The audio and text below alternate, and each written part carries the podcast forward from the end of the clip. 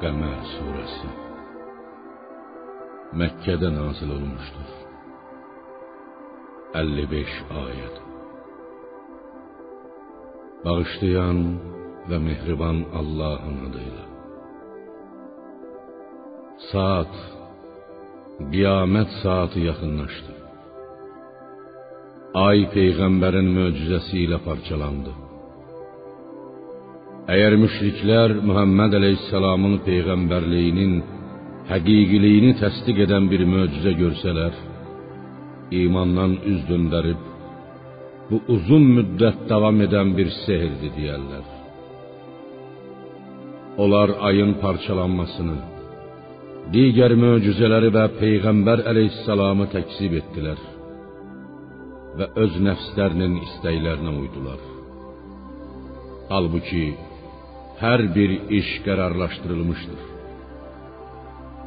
And olsun ki, onlara pis əməllərdən çəkindirən neçə-neçə xəbərlər gəlmişdir.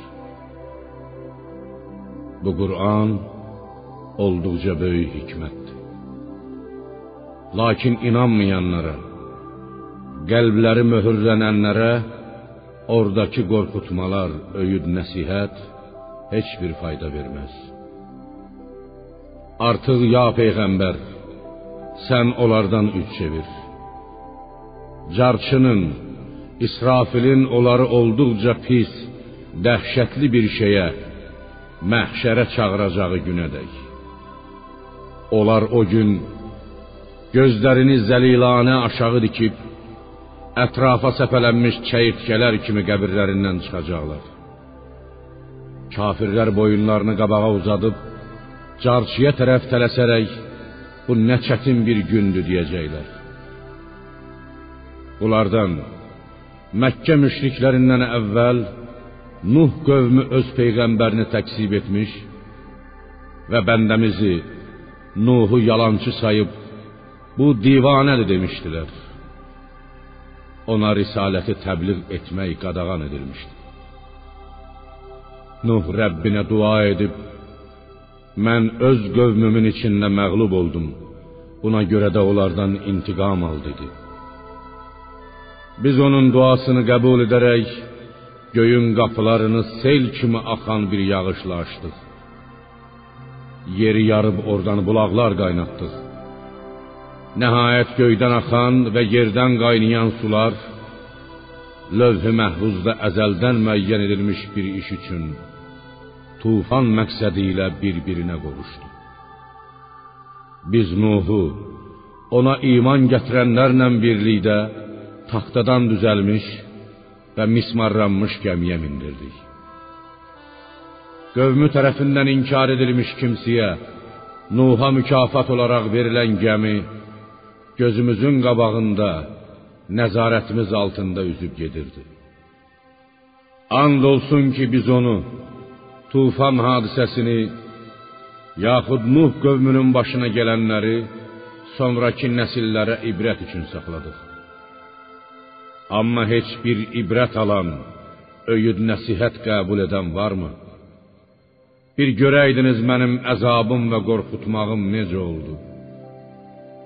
And olsun ki biz Qur'anı ondan ibrət almaq, öyüd nəsihət qəbul etmək üçün belə asanlaşdırdıq. Amma heç bir ibrət alan, öyüd nəsihət qəbul edən varmı? Ad qövmü də öz peyğəmbərini təksib etmişdi. Bir görəydiniz mənim əzabım və qorxutmağım necə oldu. Biz əzabı uzun sürən nəhs bir gündə onların üstünə uğultulu, çox soyuq bir külək göndərdik. O adamları kökündən qopmuş xurma kötüyləri kimi yerindən qopardı batırdı. Bir görəydiniz mənim əzabım və qorxutmağım necə oldu. And olsun ki, biz Qur'anı ondan ibrət almaq, öyüd nəsihət qəbul etmək üçün belə asanlaşdırdıq. Amma heç bir ibrət alan, öyüd nəsihət qəbul edən varmı? Səmud qövmü də Salih peyğəmbərin onlara etdiyi təhdidləri, xəbərdarlıqları yalan saymışdı. Onlar demişdilər: Məyər biz özümüzdən olan adi bir adama mı tabe olacağıq? Biz onda haq yoldan azmış və dəlili etmiş olarıq. Məyər içərimizdən vəh yalnız ona mı nazil olmuşdur? Xeyr, o yalançının, lovğanın biridir. Biz Salih peyğəmbərə təsəlli verib dedik: Onlar kimin yalançı, kimin lovğu olduğunu sabah mütləq biləcəklər. Biz onları imtahana çəkmək üçün bir dişi maya, dəvə göndərəcəyik. Onların nə edəcəyini gözlə və əziyyətlərinə də döz. Və onlara suyun dəvə ilə onlar arasında bölündüyünü xəbər ver. Suyu bir gün olar, bir gündə dəvə içəcəkdir. Hərə öz növbəsində hazır olsun. Nəhayət onlar öz yoldaşlarını çağırdılar. O da dəvəni tutub kəsdi. Bir görəydiniz mənim əzabım və qorxutmağım necə oldu. Biz onlara bircə dəhşətli, tükürpədici səs, Cəbrailin qışqırtısını göndərdik. Dərhal heyvanlar üçün ağıl düzəldənin istifadə etdiyi quru ota, həşəmə döndülər. And olsun ki biz Qur'anı ondan ibrət almaq, öyüd nəsihət qəbul etmək üçün belə asanlaşdırdıq. Amma heç bir alan, öyüd nəsihət qəbul edən varmı? Lut qövmü də peyğəmbərinin onlara etdiyi təhdidləri, xəbərdarlıqları yalan saymışdı. Biz də onların üstünə daş yağdıran yel göndərdik. Başlarına daş yağdırdıq. Yalnız Lutun ailəsini səhər çağı xilas etdik. Dərgahımızdan bir lütf olaraq biz nemətimizə şükr edəni belə mükafatlandırırıq. And olsun ki, Lut onları bizim əzabımızla qorxutmuş, onlar isə bu təhdidlərə, xəbərdarlıqlara şübhə edib inanmamışdılar. Cəlalıma and olsun ki, onlar Lutdan öz qonaqlarını, mələkləri onlara təslim etməyi tələb etmişdilər. Biz də onları kör etdik. Və indi əzabımı və təhdidlərimi dadın dedik. And olsun ki, səhər tezdən onları əbədi, qiyamətədək onlardan əl çəkməyən bir əzab yaxaladı. Məhv olub həmişəlik cəhənnəmə vasil oldular. Onlara indi əzabımı və təhdidlərimi dadın dedik. And olsun ki, biz Qur'anı ondan ibrət almaq, öyüd nəsihət qəbul etmək üçün belə asanlaşdırdıq. Amma heç bir ibrət alan, öyüd nəsihət qəbul edən varmı? And olsun ki, bizim təhdidlərimiz, xəbərdarlıqlarımız Musa vasitəsilə Firon əhlinə də gəlib çatmışdı. Onlar ayələrimizin hamısını yalan hesab etdilər. Biz də onları yenilməz qüvvət, qarşısı alınmaz intiqam sahibinə yaraşan bir əzabla yaxaladıq. Ey Qüreyş əhli! Sizin kafirlərin onlardan nəyi yaxşıdır? Yoxsa əvvəlki ilahi kitablarda sizin üçün bəraət, əzabdan qurtuluş hökmü vardır? Yoxsa onlar biz Muhammed və möminlərdən intiqam ala biləcək bir zümrüy deyirlər?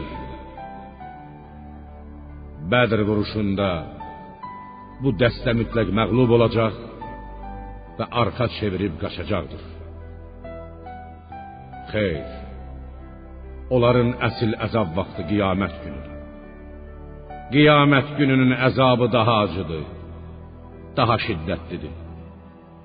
Şübhəsiz ki, günahkarlar dünyada haqq yoldan azmışlar və axirətdə də cəhənnəm odu içərisində olacaqlar yaxud günahkarlar heyrət, yanlışlıq və dəlili içindədirlər. O gün onlar üzü üstə cəhənnəmə sürüklənəcək, və onlara duyun cəhənnəmin təmasını deyiləcəkdir. Şübhəsiz ki, biz hər şeyi müəyyən ölçüdə, lazımı olduğu qədər yaratdıq. Bizim buyurduğumuz bir göz qırpımında yerinə yetər. Hər hansı bir şeyi yaratmaq istədikdə ona bircə dəfə ol deyərik. O da dərhal olar. And olsun ki, biz sizin kimiləri çox məhv etmişik. Amma heç bir ibrət alan, öyüd nəsihət qəbul edən varmı? Onların etdiyi hər şey əməllərinin yazıldığı dəftərlərdədir. Hər bir kiçik və böyük günah lövh-i məhfuzda yazılmışdır. Şübhəsiz ki, müttəqilər axirətdə cənnət bağlarında və çaylar kənarında heç bir yersiz söhbətə və günaha təhrik olunmayan haqq məclisində qadir hökmdarın Allahın huzurunda olacaqlar.